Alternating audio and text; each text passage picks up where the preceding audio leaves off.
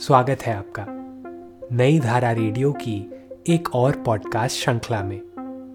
यह श्रृंखला नई धारा के संस्थापक श्री उदयराज सिंह जी के साहित्य को समर्पित है। इस पॉडकास्ट में आप सुनेंगे उदयराज जी द्वारा लिखी कहानियाँ, संस्मरण व लेख। सुनना न भूले, नई धारा रेडियो पर। आज सुनिए यात्रा वृत्तांत। एल्प्स नवयौवना की गोद में। ये यात्रा वृत्तांत जुलाई उन्नीस सौ बावन में नई धारा में प्रकाशित हुआ था। एल्प्स के उच्चतम हिम मंडित शिखर को स्विट्जरलैंड के वासी युंग फ्राउ अर्थात नवयौवना के नाम से पुकारते हैं। इसके सौंदर्य की कहानी मैं किताबों में पढ़ चुका था। और इसके यौवन की तारीफ़ मैं विदेश से आए हुए यात्रियों की जुबानी भी सुन चुका था। परंतु इस नवयौवना को देखने का सौभाग्य मुझे नहीं मिला था। इस वर्ष मई में मैं यूरोप गया तो जान पड़ा कि इसका सौंदर्य देखे बिना लौट जाना जीवन के एक संचित सपने को बिखेर देना होगा और मेरी यूरोपीय यात्रा भी पूरी न कहलाएगी। बस, लंदन में ही अमेरिकन एक्सप्रेस के ज़रिए युंगफ्राउ जाने का प्रोग्राम तय हो गया। युंगफ्राउ की चोटी पर लोग अक्सर इंटरलाकन से जाते हैं। इंटरलाकन थून झील पर बनी एक सुंदर स्विस बस्ती है। इसे आप ना एक बड़ा शहर कहेंगे और ना एक गाँव ही। ये मुख्यतः यात्रियों के आवागमन का केंद्र है। शहर के कोलाहल से दूर, परंतु तमाम शहरी सुख सुविधाओं से परिपूर्ण। अच्छे अच्छे होटल, तैरने के लिए कुंड तथा अमीरों की दिलबस्तगी के लिए सुंदर कुरसाल कैसीनो भी है, जहाँ नाच गाना और तरह तरह के मनोरंजन के सब साधन मौजूद हैं। इसी कसीनों में फूलों की घड़ी मिलेगी, जो फ्लोरल क्लॉक के नाम से प्रसिद्ध है। जब मैं इंटरलाकन पहुँचा तो घड़ी की सुई चार पर खड़ी थी। स्टेशन पर होटल मेट्रोपोल की गाड़ी खड़ी थी। उसमें सवार हो मैं होटल पहुँचा। कमरे में दाखिल होते ही चेम्बरमेड ने जब खिड़की का पर्दा हटाया, तब सामने उसी नवयौवना को पाया, जो चांदी की तरह चमक रही थी। आँखें उस पर टिक गईं। ठिठक कर रह गया मैं। अपूर्व सौंदर्य चिर नवीन आकर्षण, अद्वितीय दृश्य, सौम्य मूर्ति। मैं उसे भाव विहल होकर देख रहा था कि चेंबरमेड ने मुस्कुराते हुए कहा, इसके सौंदर्य को घंटे भर बाद देखेंगे। चांदी सी चमकती हुई इसकी दीप्ति कंचन सी दिखने लगेगी। और सचमुच, थोड़ी देर बाद, कुरसाल कसीनों में बैठा जब मैं उसे निहारने लगा तो डूबते हुए सूरज की किरणों से दीप्त हो वह स्वर्ण स्तूप सी खड़ी थी। बादल की टुकड़ियाँ उसकी छाती को चूमकर सुदूर कोने में विलीन हो जाती थीं। इंटरलाकन से सुबह के सात बजे युंगफ्राउ के लिए गाड़ी खुलती थी। उप तड़के उठने के लिए हम लोग जल्द सो गए। भोर में पाँच बजे उठे तो आसमान साफ़ था। बादल की टुकड़ियाँ कहीं भी नज़र नहीं पड़ती थीं। युंगफ्राउ की चोटी आसमान चूम रही थी। वनमाली की किरणें अभी छू नहीं पाई थीं। अक्सर लोग हफ्तों इंटरलॉकन में बूंदी पानी की वजह से पड़े रहते हैं और युंगफ्राउ के दर्शन नहीं कर पाते। मगर मैं बड़ा बड़भागी था कि आते ही दिन साफ़ मिला। स्टेशन पर पहुँचे तो काफ़ी भीड़ थी।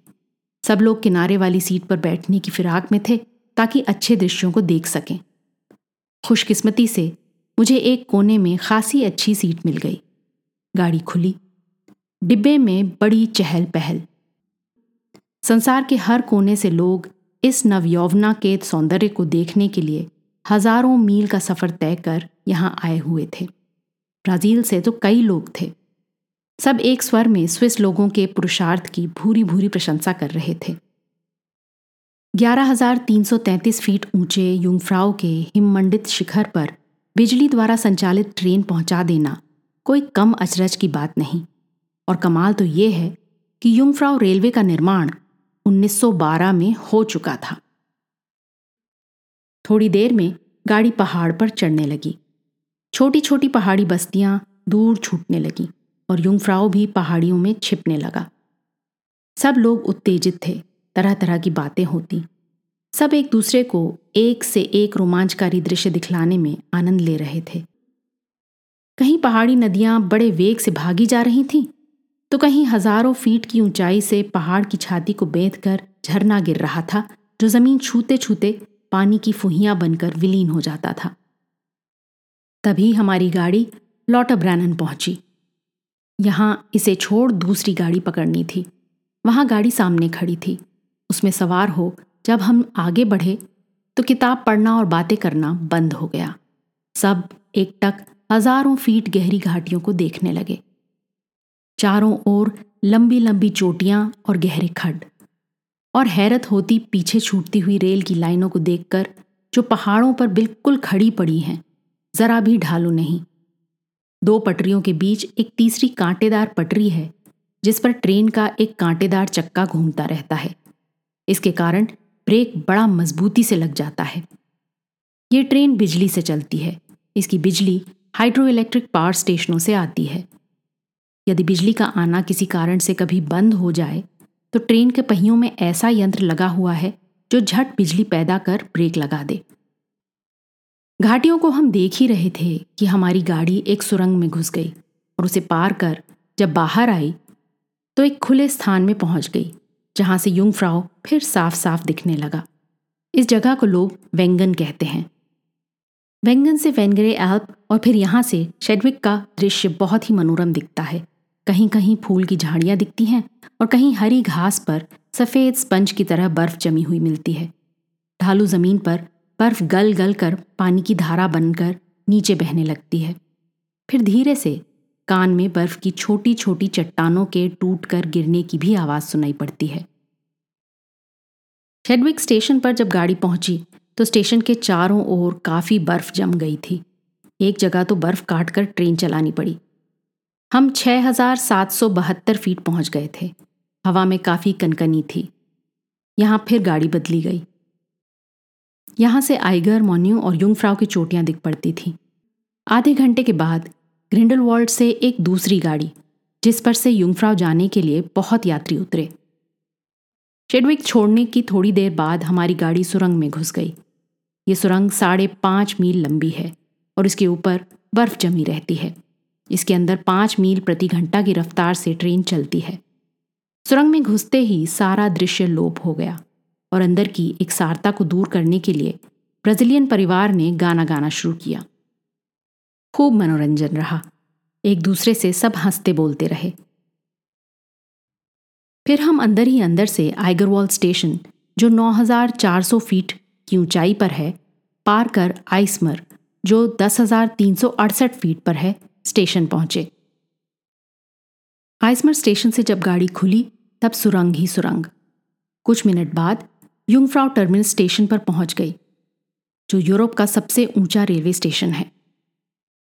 ट्रेन से उतरकर हम लोग दूर के दृश्य को देख रहे थे। युंगफ्राउ का शिखर बर्फ़ से बिल्कुल ढका था।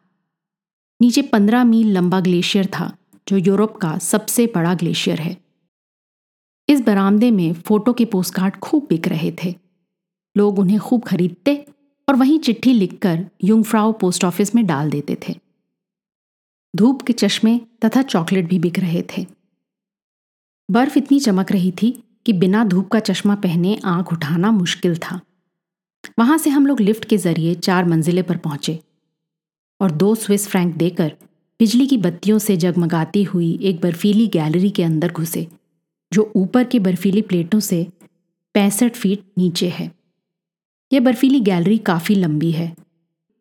कुछ दूर अंदर जाने पर एक बर्फ़ ही की मोटर गाड़ी मिली, जिस पर स्विस झंडा फहरा रहा था। उसके बाद एक बर्फ़ का रेस्टोरेंट मिला, जहाँ बर्फ़ की कुर्सियाँ, मेज, गिलास और फूलदान इत्यादि रखे थे। आगे बढ़े तो वह गैलरी दाहिनी तरफ़ मुड़ गई और हम वहाँ पहुँचे, जिसे लोग बर्फ़ का महल पुकारते हैं। बर्फ़ का फर्श इतना चिकना है कि मैं यहाँ पहुँचते ही धड़ाम से गिर पड़ा। बर्फ़ के महल में बड़ी सर्दी थी। मैं उसका एक चक्कर लगाकर लौट पड़ा। कुछ लोग रेस्टोरेंट में बैठे मनोरंजन कर रहे थे और कुछ गाड़ी पर सवार थे। गैलरी से निकलकर लिफ्ट के नज़दीक आया तो गाइड ने बाहर प्लेटों पर जाने के लिए इशारा किया। बाहर निकला तो पैर और भी फिसलने लगा। पाँच गज गया होऊँगा कि फिर फिसला। और जान पड़ा कि यदि मैंने चलने की और कोशिश की तो सीधे ग्लेशियरों में गिरकर गढ़ जाऊँगा। ऊपर जाने का रास्ता इतना पतला था कि मेरे जैसे नौसिखिए के लिए यही हाल होकर रहता। मुझे बीच में पड़ा देखकर एक जर्मन दंपति मेरे समीप दौड़ आए और मुझे पकड़कर ऊपर चढ़ने लगे। वे बर्फ़ पर बड़ी आसानी से चलते थे और उनका जूता भी कांटेदार था। ऊपर का दृश्य महान था। हम ज़मीन पर प्रकृति का रूप देखते हैं, परंतु हिममंडित चोटियों पर पहुंचकर हम प्रकृति का स्वरूप देखते हैं। हर अंचल में बर्फ़, हर दिशा में विशालता, महानता। सबसे ऊँचे स्थान पर स्विस राष्ट्रीय झंडा फहरा रहा था। यहाँ कुछ ही दूर चलने पर दम फूलने लगता है। हवा इतनी पतली हो गई थी कि सांस लेने में कभी कभी तकलीफ़ होती थी। मेरे नए जर्मन दोस्त सहारा देकर मुझे नीचे लाए। फिर हम स्फिंक्स सुरंग में घुसे जहाँ बाईं ओर एक लिफ्ट लगी थी। एक स्विस फ्रैंक देकर हम लिफ्ट में बैठकर ऊपर वेदशाला में पहुँचे जो 11,723 फीट पर बना है। वहाँ के टेलीस्कोप में हम ब्लैक फॉरेस्ट भी देख सकते थे। वहाँ से हम फिर स्फिंक्स सुरंग में आए और आगे बढ़कर दूसरे छोर पर निकले। यहीं एक स्लेज में जुते ध्रुव प्रदेश के कुत्ते खड़े थे। इसी गाड़ी पर बैठकर यात्री स्लेजिंग का मज़ा लेते थे। वहाँ से लौटकर हम फिर उसी बरामदे में पहुँचे जो स्टेशन के सामने है। वहीं लिफ्ट पर चढ़कर हम दूसरी मंजिल पर पहुँचे, जहाँ एक सुंदर होटल था। होटल हीटर से गर्म था, सभी टेबल भरे थे। बड़ी मुश्किल से हमें एक सीट मिली, जहाँ से हम युंगफ्राउ का सारा दृश्य देख सकते थे। होटल में बहुत अच्छा खाना मिला। ऐसा लगता था कि किसी बड़े शहर के नवीनतम होटल में बैठा हूँ। पैमाने से पैमाने टकरा रहे थे और जान पड़ता था कि यहाँ की नवेलियाँ प्रकृति पर पुरुष के विजय की पताका लिए नाच रही हैं, गा रही हैं। खाना खत्म होते ही पता चला कि गाड़ी खुलने का वक्त हो गया है। एल्प्स की नवयौवना के सौंदर्य के निखार को एक बार फिर निरख कर मैं ट्रेन में आकर बैठ गया। देखते ही देखते फिर भीड़ जम गई। सभी हंस रहे थे। वहाँ के कोने कोने का गुणगान कर रहे थे और साथ ही साथ स्विस कॉम के पुरुषार्थ की प्रशंसा करते अघाते भी नहीं थे। इतनी ऊँची चोटी पर ट्रेन पहुँचा देना और बर्फ़ से लदी एक ही चट्टान को काट कर इतनी चीज़ों का निर्माण कर देना कोई खेल नहीं। सालों अनवरत परिश्रम की देन है ये युंगफ्राउ रेलवे और ये युंगफ्राउ का क्रीड़ा स्थल इस पॉडकास्ट को सुनने के लिए आपका धन्यवाद। हम आशा करते हैं कि हमारी यह प्रस्तुति आपको ज़रूर पसंद आई होगी। अन्य पॉडकास्ट्स, वीडियो इंटरव्यूज़ आदि के लिए नई धारा को सभी सोशल मीडिया प्लेटफॉर्म्स पर फॉलो करें। जल्द ही आपसे फिर मुलाकात होगी। धन्यवाद।